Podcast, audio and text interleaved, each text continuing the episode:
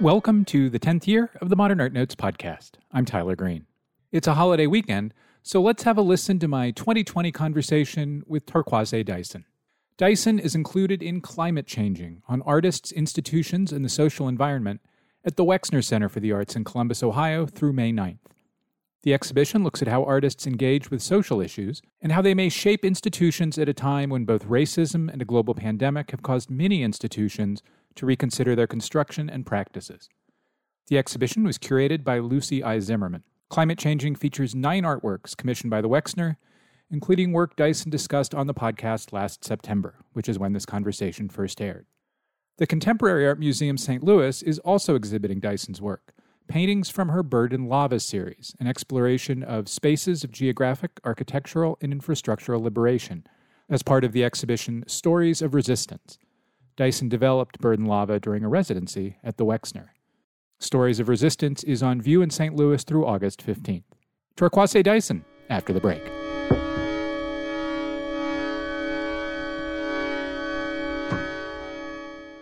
Since Bemis Center for Contemporary Art's founding in 1981, more than 1,500 artists have exhibited at Bemis, performed at its experimental music venue Low End, or participated in its renowned international residency program. In celebration of Bemis Center's 40th birthday this year, they've invited three of the 1,500 plus artists to share their Bemis stories, the role Bemis played within the arc of their careers, and what they're working on today through virtual art talks designed for Bemis members and alumni. On April 6th at 8 p.m. Central, artist Blane De presents the trajectory of his career since his residency at Bemis in 1993 and the research and making of his current exhibition, how to Move a Landscape at MASS MoCA in North Adams, Massachusetts. How to Move a Landscape is De Saint Croix's largest and most ambitious exhibition to date, exploring the geopolitical landscape and environmental issues. The exhibition features drawings and sculpture alongside commissioned large scale installations that incorporate new scientific findings about the Earth's dissolving permafrost layer. Help continue Bemis's legacy by becoming a member today and attending this invitation-only event at bemiscenter.org/join. Explore an ancient trading center in Return to Palmyra, a new online exhibition from Getty. Discover rare photos and etchings of the city, including famous ruins that no longer exist, and learn how Palmyra has transformed over time. Read an interview with Palmyra's former director of antiquities and museums, Walid Khaled Al Saad, who grew up in this famous Syrian desert oasis, where you can trace his lineage back five generations. Dive into Palmyra's history and culture from the prehistoric to modern period with art historian Joan Aruz. Return to Palmyra is a dual language exhibition presented in both English and Arabic. Learn more and start exploring at getty.edu/palmyra.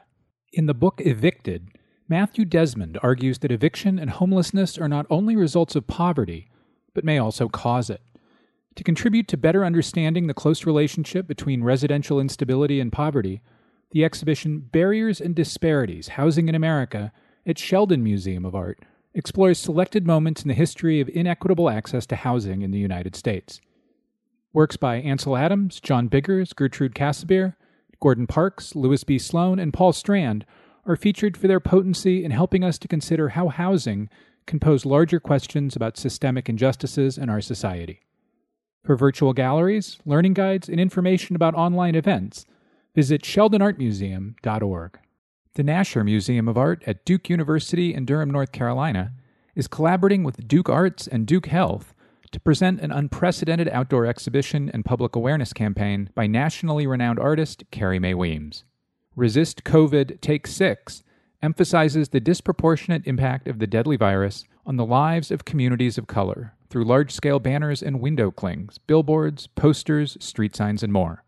Resist COVID Take Six has taken shape on the exterior walls and windows of the Nasher Museum and Rubenstein Art Center, at the front gate of Sarah P. Duke Gardens, and the Carpentry Shop, home of the MFA in Experimental and Documentary Arts. Resist COVID Take Six allows the Nasher Museum to present an impactful outdoor art experience safely during the COVID 19 pandemic. Later in the fall, Resist COVID Take Six will extend into the surrounding community. The Nasher Museum is temporarily closed for the health and safety of all visitors. The museum is available by appointment to Duke faculty and students. Visit nasher.duke.edu.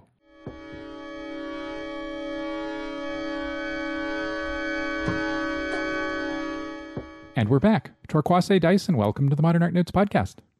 Thank you. I'm very pleased to be here. For most of the last decade or so, you have worked in a mode that brings history and architecture and geographies and lots of other things to abstraction. I want to start a little earlier than that. Back in around 2009, when you were making more explicitly representational work, such as Oil and Fauna Don't Mix, works with, with recognizable fauna, if you will. So, what prompted you, or motivated you, or informed you as your practice developed to embrace a more abstract language? That work, which we spoke a little bit about earlier at the um, Arlington Arts Center and before at the Corcoran, all of that work was much about war and extraction. The Iraq War at the time, and I was consumed with understanding these sort of systems of extraction that would lead to huge government catastrophes and terrorism and what was all of this violence and technology about as it pertains to environmental you know well-being. So the flora and fauna work came out and the oil work came out of really trying to understand the Iraq war at the time and before that having some questions about materiality and globalization and consumerism and trade. So once I had, you know, worked and through those questions, I needed, I think, signs and symbols to understand what was going on in the news and what was going on in the papers and what was going on all around me that seemed so far away, right? So at that time, representation and even that kind of abstraction within representation was for me to really understand in a palpable way these all of these issues. Uh, so I needed images of whales and I needed images of tanks and I needed images of, you know, what the time like skulls and octopus and you know and i needed them to be made out of materials that i recognize in my quotidian life so all of that sort of was a moment where these histories were being pieced together these global histories and local histories of war and environment were being pieced together through the work. So it was just a matter of you know me dealing with the time, the context, the space, the massive and ma- macro understanding of it all, and then how it played into my sort of everyday life. You know, so I needed that relationship to really understand those global conditions, and I use representation to get at that. Your your work still deals with a lot of those issues. We'll we'll be talking more about some of them, particularly as they relate to the work on view in New Orleans. Did you move away from representation through your drawing practice, which is quite extensive, or or through other ways? What what kind of got you toward abstraction?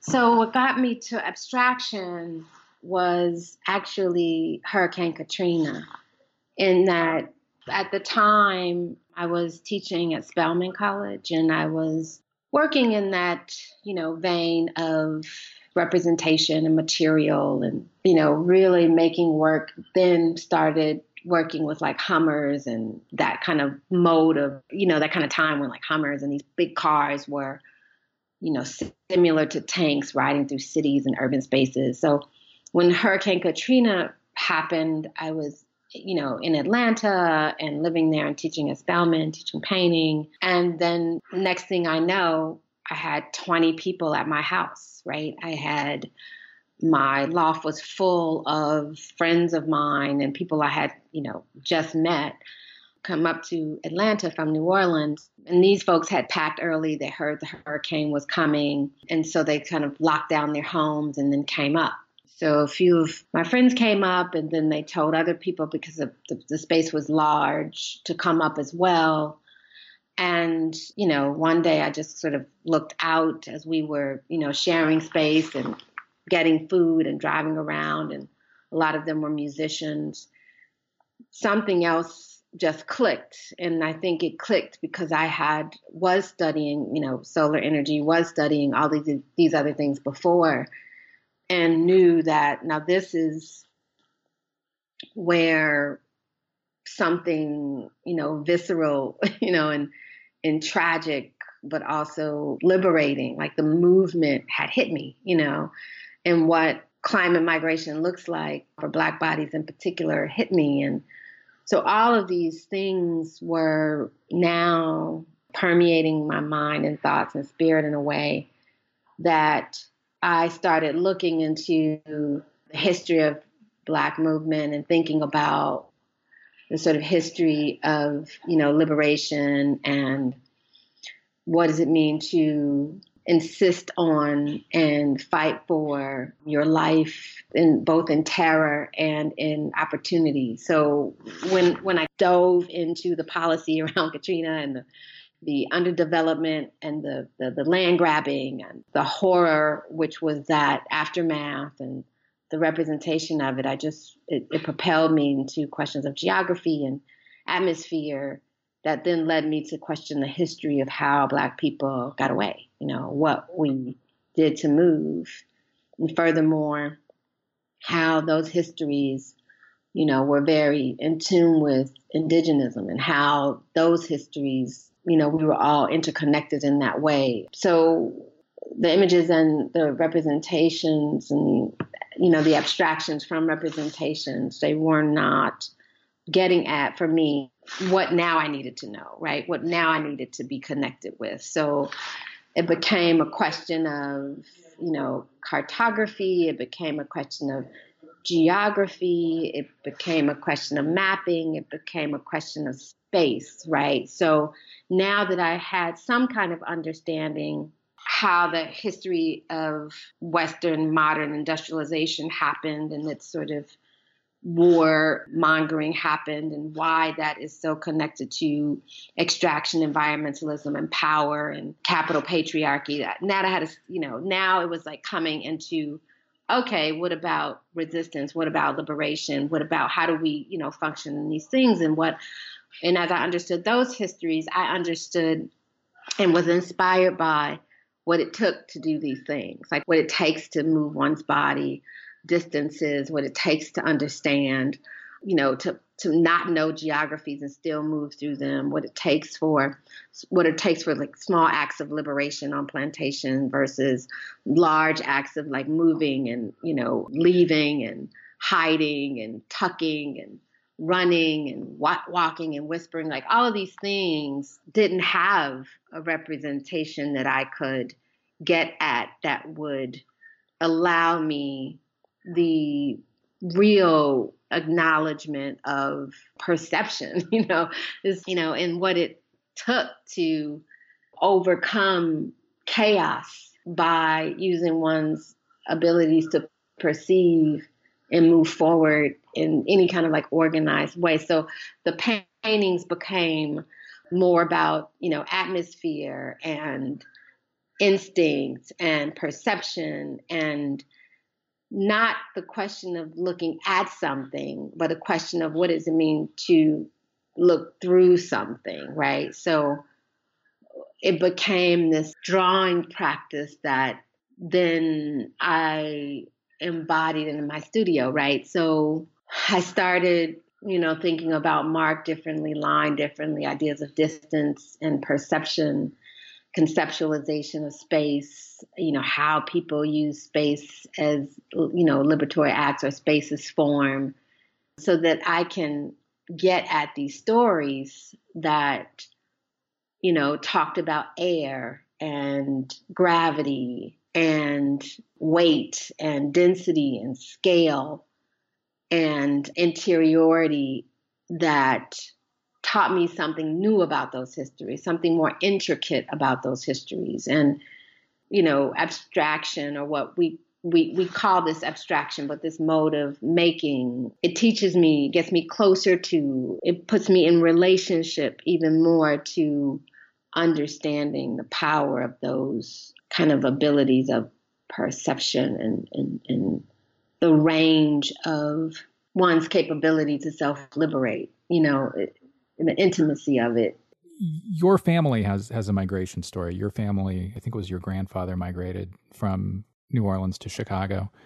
In this period, when you're working through the questions and issues and information you just discussed, was any of that family history important to you, relevant to you, part of what you worked through? You know, now I understand a person who's sort of diving deep into these conditions is that all of these things are like running these parallel tracks, right? So, as I understand what was going on to Katrina, I also knew that I would never be able to get my grandfather's birth records.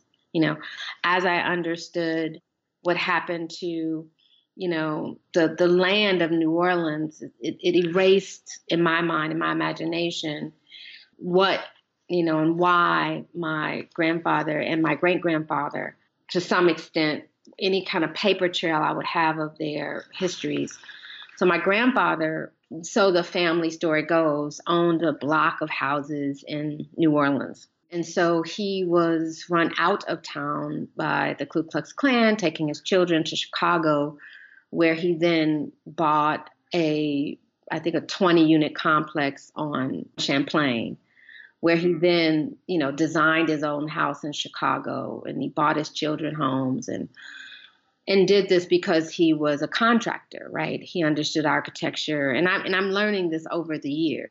But the more I understand it, as I as I'm saying, I'm you know as I'm expressing to you that I'm working on these parallel tracks. I'm learning that at the same time I'm learning about the history of architecture and what it has been and done to the black body and about the history of, you know, environmental degradation, post technologies of extraction and burning coal. So now I understand that these things are all woven together and those histories, those family histories in particular, my my grandmother was Seminole, who is from Pensacola, Florida, and how did she get to Chicago? And my father's people are from Alabama. How did they then get to Chicago and Maryland? Right. So it's you know now that I know what questions to ask, and moreover, what conditions my ancestors moved through and from, I'm now you know acutely aware that this knowing in my own body and knowing in my intellectual space are indelibly tied, right? So all of this is happening simultaneously. In in these years, as you're working through the, the, the issues and histories you just discussed, at the same time, Julie Mehretu is making work in which she's also exploring migration and particularly its relationship to form and mark making. Was her work and and her way of exploring migration in her own work, both drawing and on canvas, is important to you? I think, of course, it was. You know, I think, of course, it was important. I think what's specifically important to me about Julie Mehretu's work is the shifts that she makes on her surfaces, the marks that she makes, and her ideas of like the fissure, right? What does it mean to, you know, to touch and to have a shape touch another shape. And because of her own geographic history, there's, I think, a sense of scale in her work that she understands. And I think from her newest work, where she's, you know, incorporating, I would say, a figuration, but also an abstraction, there's something you know intimate going on there. So you know when I think of Julie Mehretu, I also think about someone like a Beverly Buchanan, right, who works in these other kinds of conditions of architecture and migration and movement. So all of the women in, in my mind who have a sense of place and movement are all sort of operating for me as a kind of kin. So I very much like to think about them thinking about movement and form and touch and scale and you know and things of things of that nature. Lygia Clark, you know, there's so many women who I think think about context and geography, geographic atmosphere and politic of the body, like you know, which is different than someone like a Nancy Holt, I think. So, and not just because of, you know, migration, but of a, a, an acute political awareness of geography and its history and place in, in movement, an index of movement. Sometimes the indexicals that would be there are erased.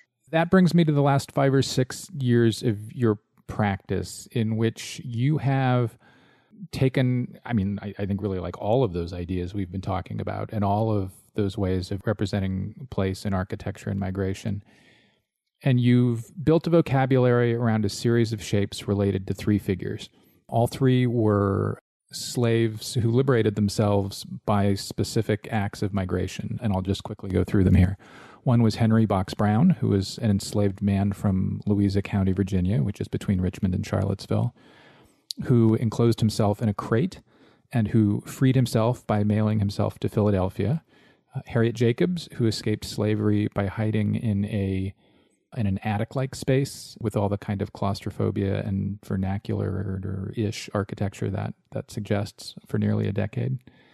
And Anthony Burns, who escaped slavery in the hull of a ship that traveled from uh, Richmond to to Boston. The Burns case is famous for umpteen reasons. It's it's it's a it's a critical story in America's antebellum history. The other the experience of experiences of Brown and Jacobs are known through their own narratives, through which which they themselves authored. What brought your focus? What led you to kind of laser beam in on the physical structures that each inhabited as parts of their, I guess, metaphorical and actual journeys? I knew once I was on a journey to explore Black interiority through painting, sculpture, and drawing. I knew I needed a, a language, an idiosyncratic language to pull from to then create images that then would take me to canvases and, and art objects that were themselves liberating to the extent that one would experience a condition through eye and touch and perception, feeling of freedom, of feeling of atmospheric movement, compositions that were both full of tension and space. And I knew that to get there, to the phenomenological, to get to something, for lack of a better word, the sublime, to get to something that felt that would drive me to participate as an artist uh, who makes objects that would then give or try to give a public that feeling, I knew it needed to come from histories of movement and Black interiority. So these three histories, because of their varied conditions in making, Box Brown made, right, the architecture. Harriet Jacobs reformed the architecture, right? Drilling holes or, or making holes and thinking about the body and in different events of, of, weather and climate. And then, of course, Anthony Burns going and returning and going and returning. So they all had, for me, the stories had been very much emblematic of self determination, cooperation, what does it mean to depend and interdepend on spaces that you had to trust people, you know, textures, waters, colors, geometries, you know, air, space, time, and most of all, distance, right? So when I figured out that I was going to use the curve, the irregular triangle, and the 90 degree angle or the rectangle, I knew that that was enough for me to create a really simple equation that then I would produce out of these phenomenological or try to produce out of them something that was also liberatory to experience. So it was a matter of my goals in relationship to having something that was ontologically tied, you know, or belonged to a liberatory history of perception. And also thinking that I trusted myself. If I only had those shapes and if I only had those conditions, if I steeped my spirit and thoughts in these histories, I knew that I could push through something else, right? The spirit, the knowledge, the technology, the presence, like all of these things that drove these three individuals that are absolutely representative of a whole nation of people, a whole world of people who self liberated under different kinds of conditions, but very similar triumphs of interiority. I, knew I could take it somewhere. So it was a matter of strategy and understanding that I needed a, a, a, place to begin, a foundation to begin.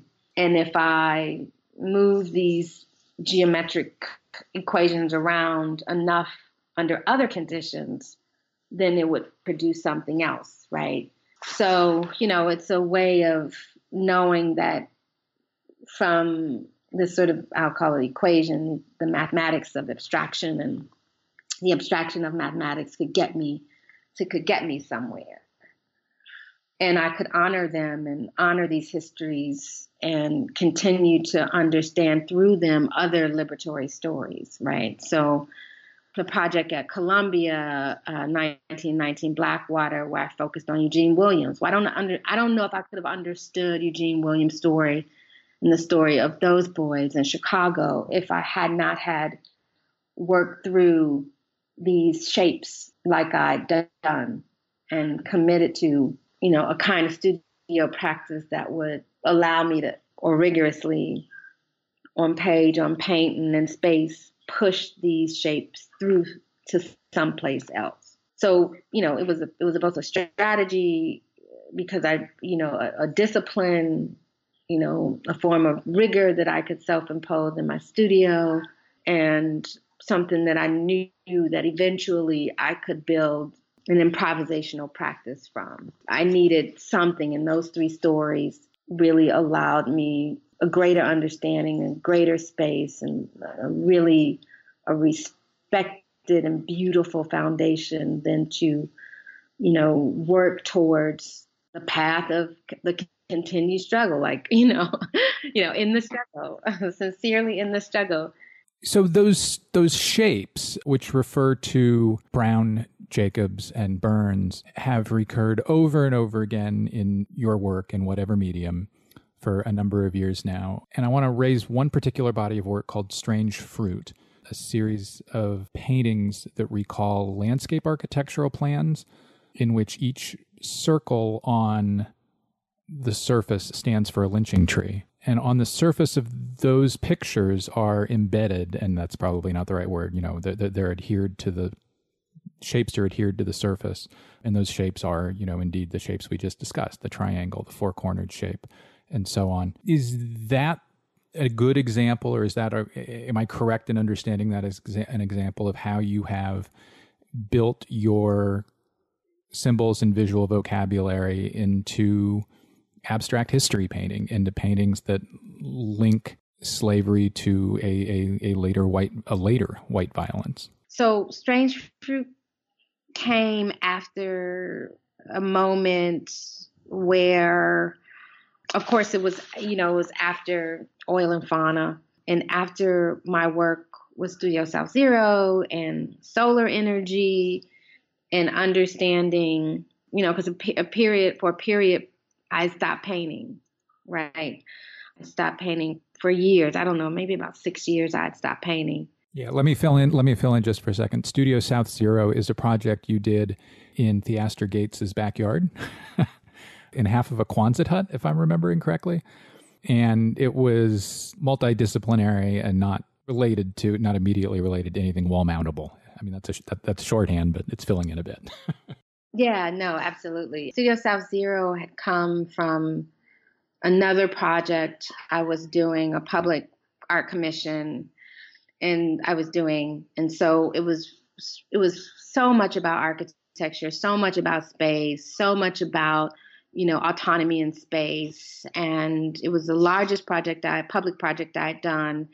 And it was a, it was a disaster in so many ways. It was such a disaster because I, at the time, thought painting was done. Like there was nothing about the environmental crisis of Katrina, the environmental crisis of you know, global extraction and the, you know, boat bodies. There was nothing that painting could do for me in understanding the, you know, the crisis of climate change or what was happening. So I turned to solar energy. I turned all these architectural things. Anyway, so it was a, a horrible, a horrible context to work in in that project. So I was in Theaster by then had got the candy house and reformed the candy house and this was all before you know the the full expansion of his practice had happened but he was still very much interested in social spaces so i called him throughout this failed project and uh, when it was over i was just kind of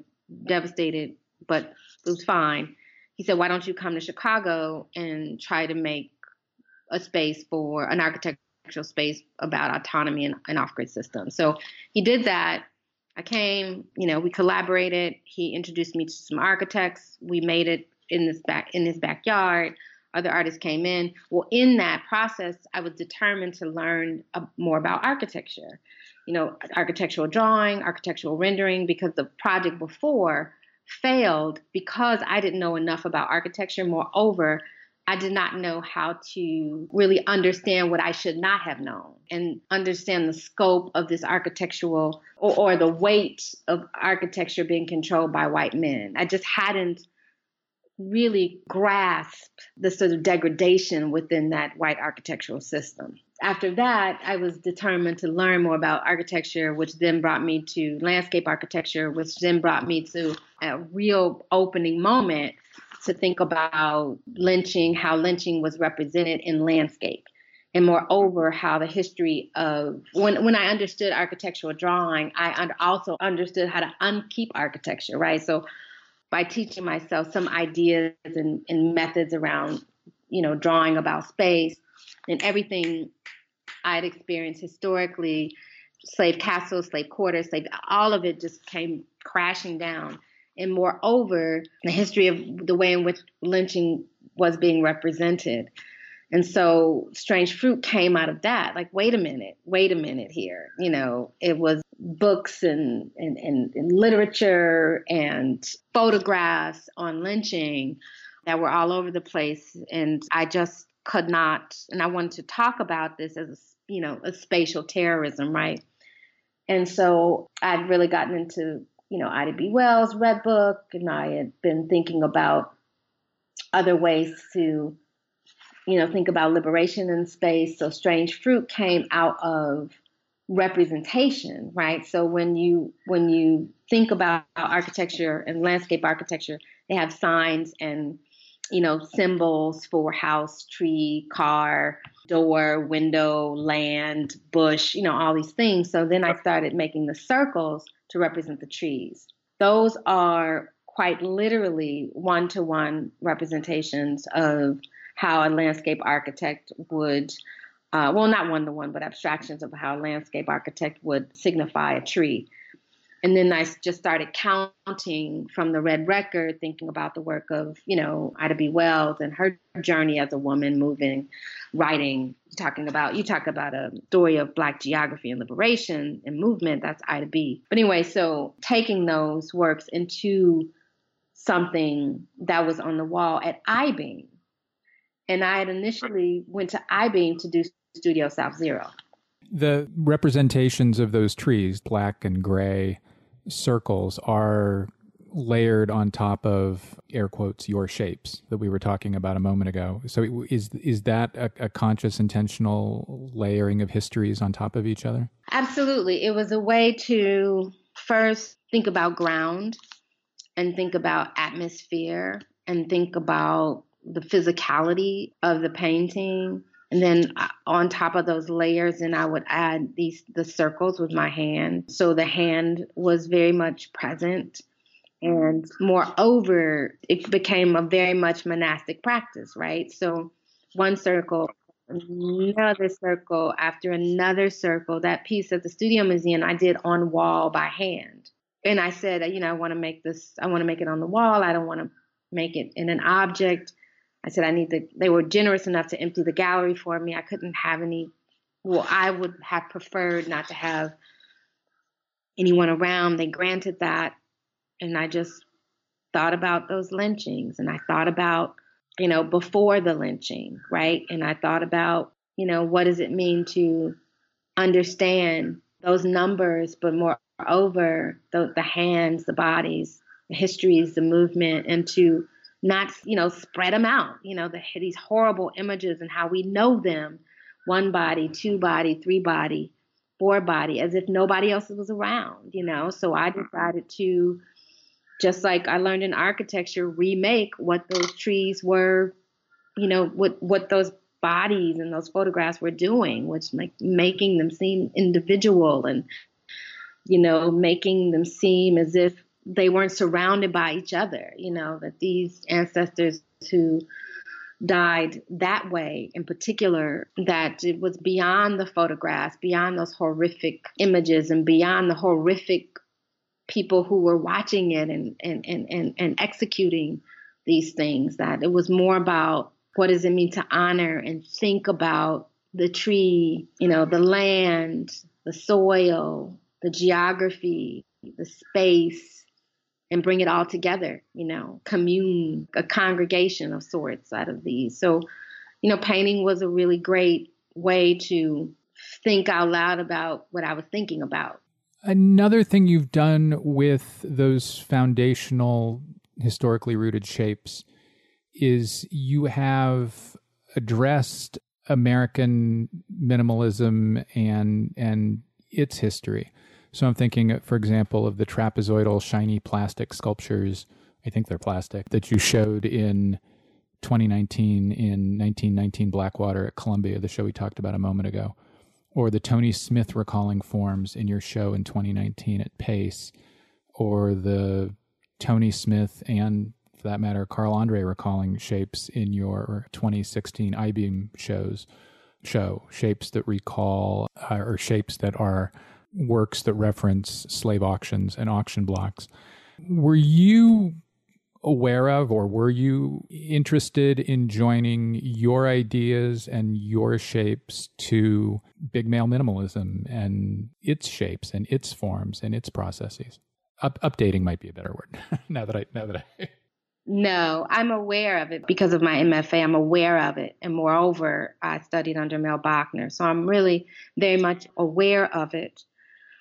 But I'm also aware from studying under Mel Bochner, who and Sam Messer, who acute me, acutely pointed me to my own subjectivity. It wasn't, and at that time, I was very much interested in oceans and and very much thinking about the transatlantic slave trade in different in different language, but the but the aesthetic and the the form and the the the objects came out of a deep subjectivity. So I was very much supported because of that that education and my you know just foundational who I was foundationally in Chicago, it all supported my sort of permission to go in that direction, regardless of who had gone in that direction before. So I was aware that it may rub up against that. So I sort of eventually like dove first into those artists and who I came up with who I wouldn't, you know, who I regard as really an influence in my work is Tony Smith, right? But moreover, how he arrived at his shape and how he talked about exhausting the possibility of architectural spiritualism, spiritualism that wasn't necessarily something that the United States could give, give him. The way in which he came up with these architectural shapes was because he understood the underdevelopment of, of spirituality and architectural freedom in these United States. So, what does it mean to push a geometry that way? So, in that way, I'm sort of pushing and projecting geometry from these histories that someone could say are in relationship to those, but they don't have really anything to do with those, but that, but for the fact that we are people who are making art objects. We are thinking about geometry, body, space in real time. But where I've landed with my shape and form is completely without consideration of those men. So that's a good transition to the paintings you have on view now at the New Orleans Museum of Art. The paintings address the Plantationocene, a word used to reference the relationship between plantation agriculture, slavery, and contemporary capitalism. In a lot of these paintings, there is a, a white line, a tapered white line that, that runs nearly the entire length of, of the paintings. So they're they're they're not they're, they're tapered lines. They're kind of particularly acute isosceles triangles in a way, which could connect them to to Harriet Jacobs and her story and your visual vocabulary.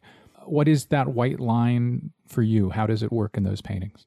So what I understand these geometries from my own lived experience. I understand these geometries coming from actually diving in the Atlantic Ocean specifically. We should tell people you are a scuba diver. I am a scuba when, diver. When you say diving, you mean it literally. I mean, yes, sorry. right. So part of the practice was to learn how to scuba dive and to go see extraction points in the Atlantic, more specifically the Gulf of Mexico, the Gulf Coast. So, because that's where my people are from, right up from Florida to New Orleans, moving through those waters is, you know, very important to me.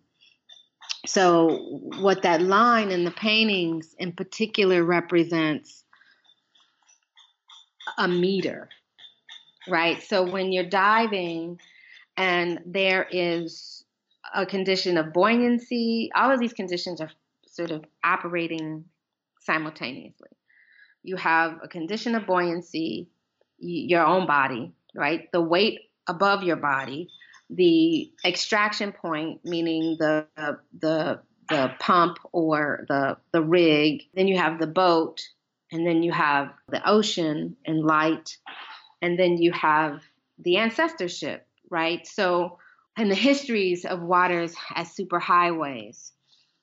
So, all of these paintings I made simultaneously. So, all of the smaller rectangle pieces in the show, I put on a wall and made them at the same time. And so, what happened in the studio was that I was losing a sense of direction, right, in the work.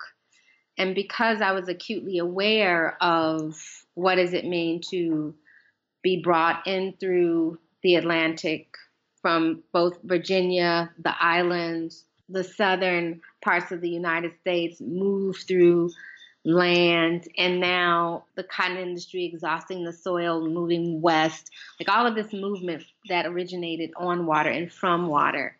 So I was thinking about something that could allow me to sort of center myself or meter myself in the paintings that then was tied into the sort of lexicon of geometries, right? So this the triangle that sort of shoots through or projects through the space, most oftentimes in the center, was a sort of infrastructure I had added to all of the paintings similarly in location and composition that would acknowledge both ideas of distance and place and settle me as I'm making all of these paintings simultaneously. They act as an anchor, they act as a, a sort of compositional reality that sort of bisects almost the center but off center, keeps me aware of the symmetry and keeping me aware that oftentimes uh, composition with a shape language can land in the didactic, right? In a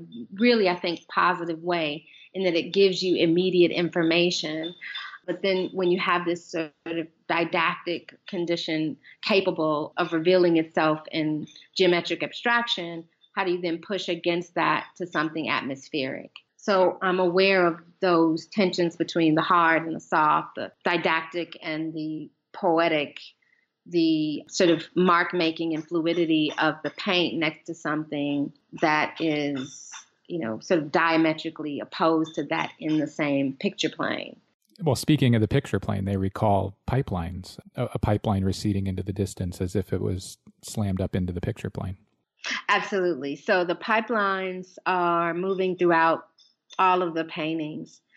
And the, I'll say this the word I'm looking for is rectilinear. Okay.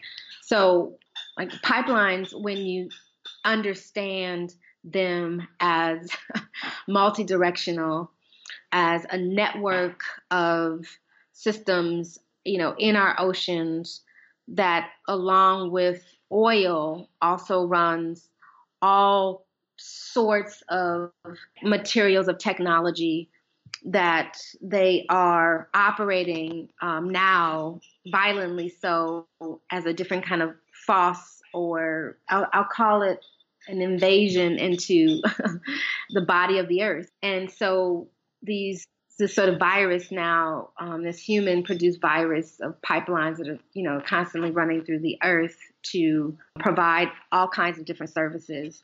In the paintings, I needed them to not be central, but to oscillate. The geometry projected into the space in the terms of the rectilinear needed to you know, oscillate in a still picture plane. So, what does it mean to use scale and different kinds of geometries and different kinds of perspective tools to create an illusion of, you know, oscillation while there's also something that is, you know, grounded and not os- oscillating at all, right? So you have the water that's never in the same place, you know, twice. You have the the pipelines that are indetectable, right? They're indetectable. They're, they're opaque. We don't know how many, where, where that. I mean, this kind of, you know, this secret violence of pipelines along the uh, around the world and extraction. Some are known, some are not known.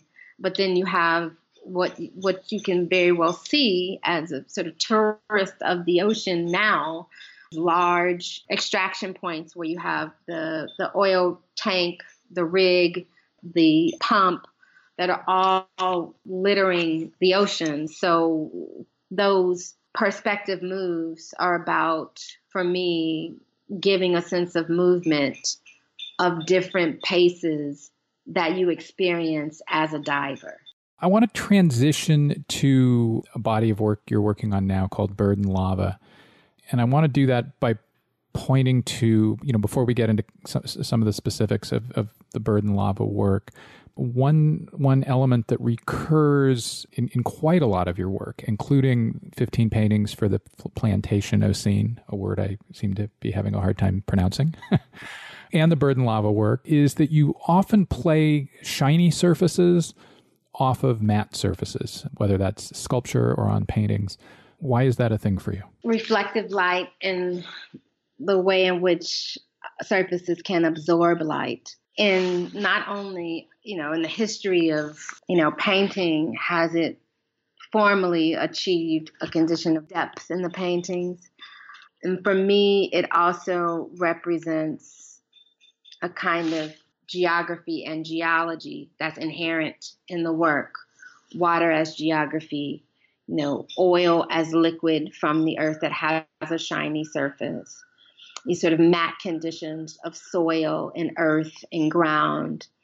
And all of it has a condition of state change, right? So something goes, something that's wet, like what I use in the work, liquid graphite can very much look like oil in the beginning, but through a condition of state change, it can go to very matte, right? So reflective surfaces in relationship to the matte surfaces is deployed to really, you know, exacerbate conditions of being and closeness and distance and motion and that things constantly change.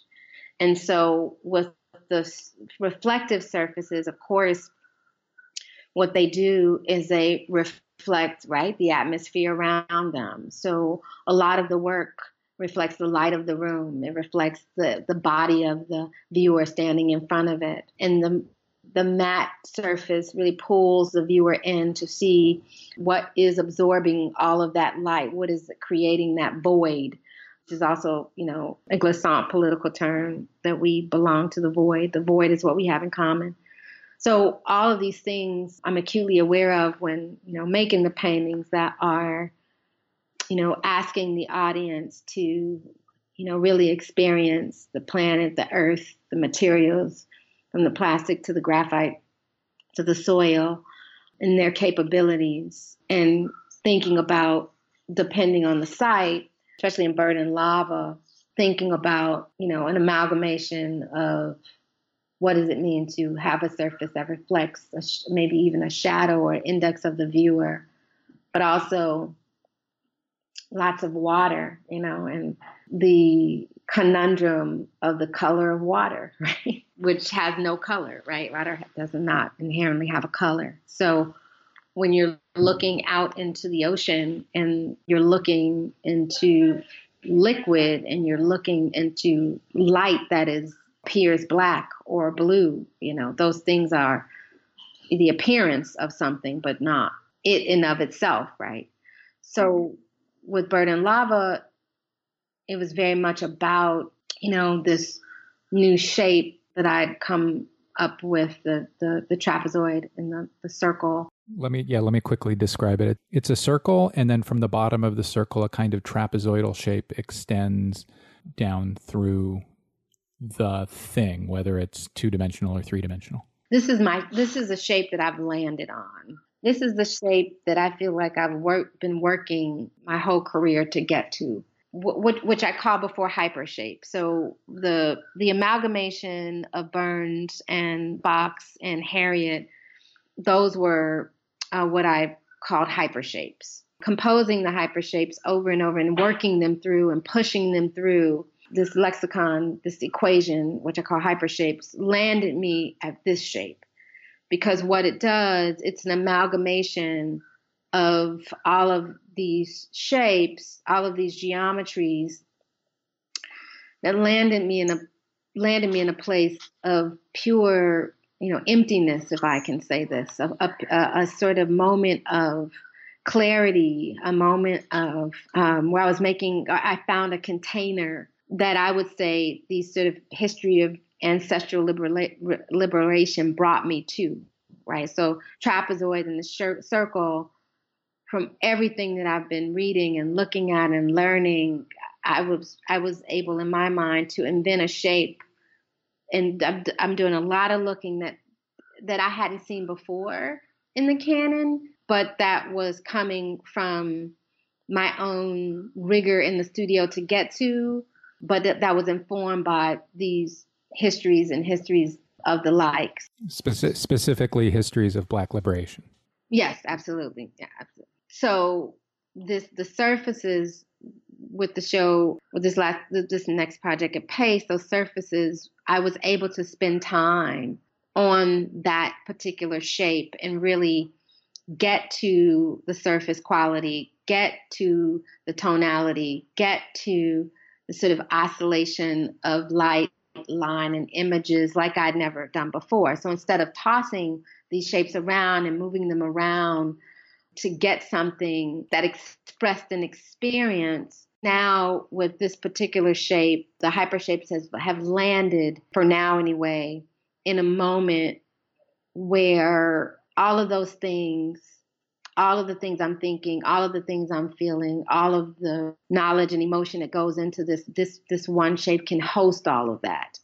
Before I was using these shapes as a way to express something and the the the the canvas was the thing that hosted that expression. But now I have a shape that itself is autonomous, and in it, I can host those expressions, right? So whether it's a drawing, whether it's a sculpture, whether it's a painting, the the geometry of the trapezoid and the circle then uh, become a place to host this information. So the surfaces become the areas that are you know, composed in these different sort of sections hold different kinds of information. So, as you kind of referenced right there, this is a shape you are using in paintings, in drawings, so in, in, in two dimensional works, in, in sculpture, in three dimensional works. This show is, you're still making this work, and, and, and it's scheduled to be shown in 2021 at the Wexner. So, of course, things can change, as we've certainly learned in the last six months. And then you've also been playing around in the studio with three dimensional modeling and animation. Why is migrating that shape into all of those different media and dimensions, if you will, core to the project?